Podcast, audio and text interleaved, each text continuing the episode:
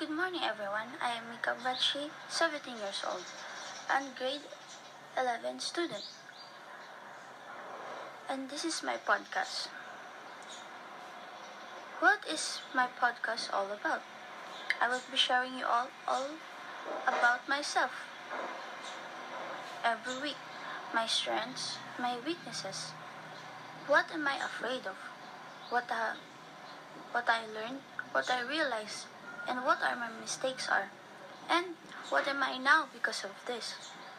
And what I'm be planning on becoming in the future.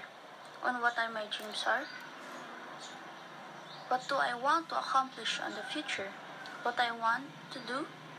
There are so many things out there that we don't know about ourselves. And I want to find out and learn what it is am I finding. And will this make me whole?